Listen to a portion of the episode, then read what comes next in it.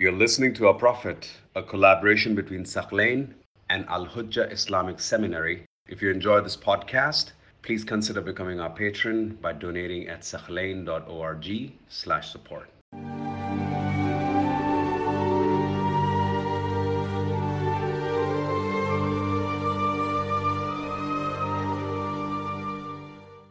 Previously, we were examining the life of, of Sauda, one of the wives of the Prophet ﷺ, specifically the second wife that he married after Lady Khadija alayhi And we examined the accounts that claimed that the Prophet divorced her.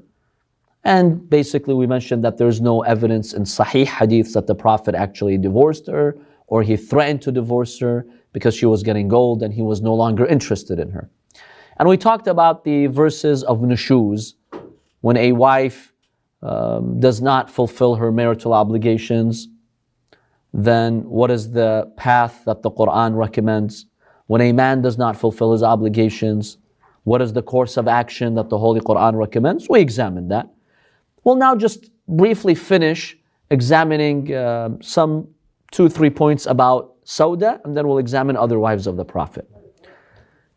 We do have in some hadiths that Sauda did make some mistakes in terms of some things that she said after the Battle of Badr. So, some scholars have said that this is a negative stance that we see from Sauda, and it's something that was really unfortunate for the wife of the Prophet ﷺ to make a comment like that. So it has been recorded in history that when they brought the captives of Badr, the prisoners of war from the mushrikeen, they brought them to the Muslim side. She saw Suhail ibn Amr sitting in one corner of the room, and his hands were tied to his neck. His hands were, I'm sorry, his hands were tied uh, with a rope. So basically, he was arrested, he was handcuffed with a rope. She said, Sauda, she said, I couldn't help myself. When I saw that scene, she pretty much became emotional. And she told him, Ya Aba Yazid. That's his kunya. His title was Aba Yazid. His name was Suhail ibn Amr. أعطيتم بأيديكم ألا متم كراما you surrendered with your hands? Why did you not die in honor? What do you make of a statement like that by the wife of the Prophet? Why didn't you keep fighting? Exactly. The implied meaning of such a phrase is why don't you keep fighting? Fighting who? My husband. Fighting the Muslim side, fighting for the Prophet? So the Prophet ﷺ became very disappointed and she says, It seems I didn't really know what I was saying until the Prophet he commented and he awoke he awoke me from uh, what I was saying. And he told me, Ya Sauda, أعلي على الله وعلى رسوله تحرضين? Sauda, you're instigating against God and His Prophet? So she said, Ya Rasulullah, I swear, when I saw his hands tied, I just became emotional and I said that. So we have Shia scholars who've taken this incident and they, they're like, this gives us a negative impression of Sauda and how much faith she had in the Prophet and Allah subhanahu wa ta'ala. And especially those scholars who see clear evidence that she would side with Aisha and that camp, right, as we mentioned before. So you will find Shia scholars pretty much critical of Sauda. Not to the point like they are critical of Aisha and Hafsa, but they are critical of her. And they would use this example as a troubling, uh, you know, example that, you know, when you say something like that, how can you have full iman for you to say something like that? This is not just an ordinary slip.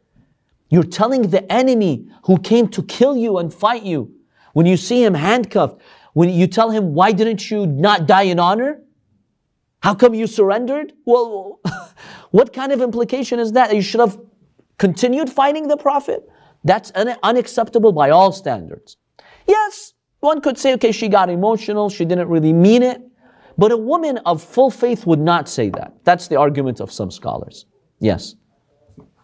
It also somewhat questions her allegiances. Like, was she maybe a spy for the other side? And it It, it raises it raises questions. Well, we do know that we don't have any evidence that she spied for the other side, right? But it does question yet. It does question her allegiance in that moment, right? On whose side are you for you to say something like that?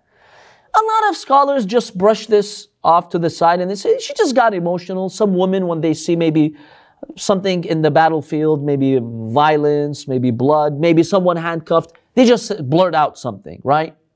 So a lot of scholars have not taken this seriously, but there are some scholars who've taken this very seriously. And they're like, this one statement here tells us a lot about her personality.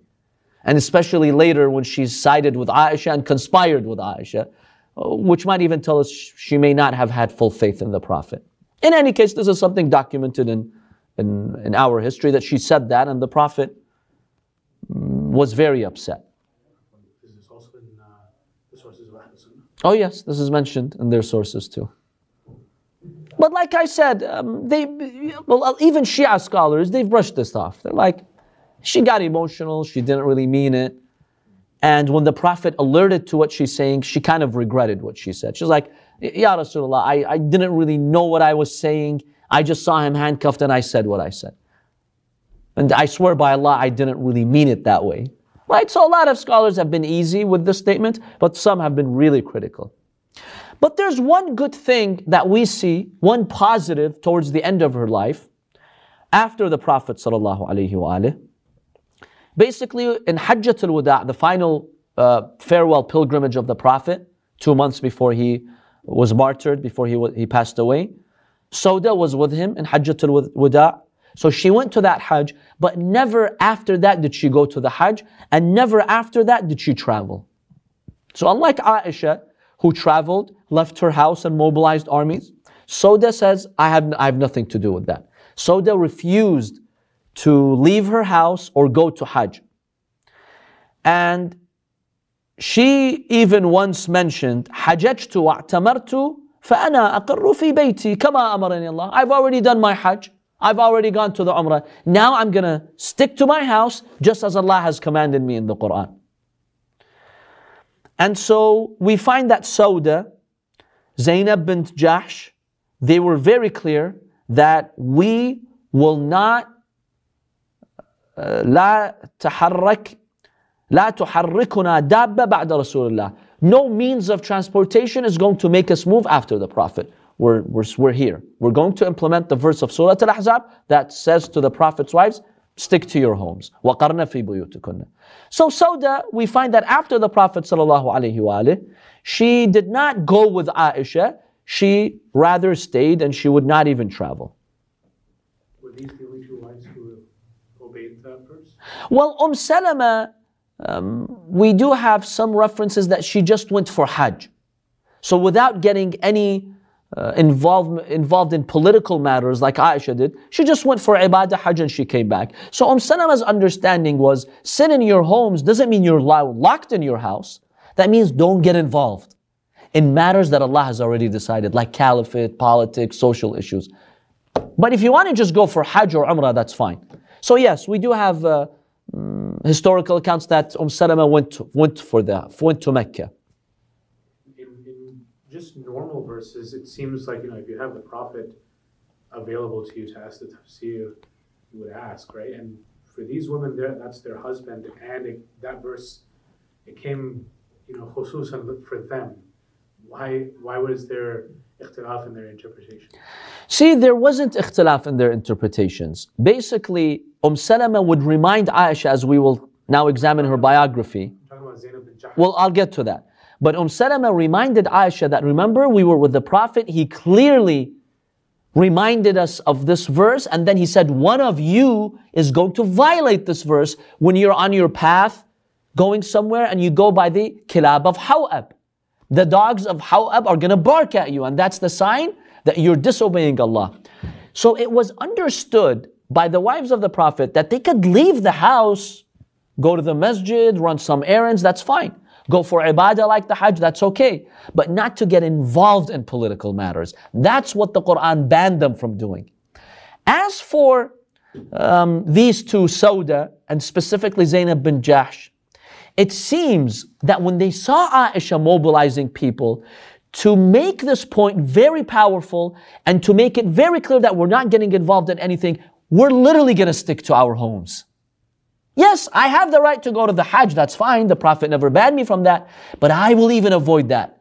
So no one will think that I'm going there and maybe having secret talks with someone or mobilizing something with someone. So because they, they, they felt strongly about that and they wanted to make sure that they implemented the verse verbatim without any confusion, they chose that for themselves. So they basically went out of their way to make sure that they're not getting involved in these matters. That, that's my analysis of it.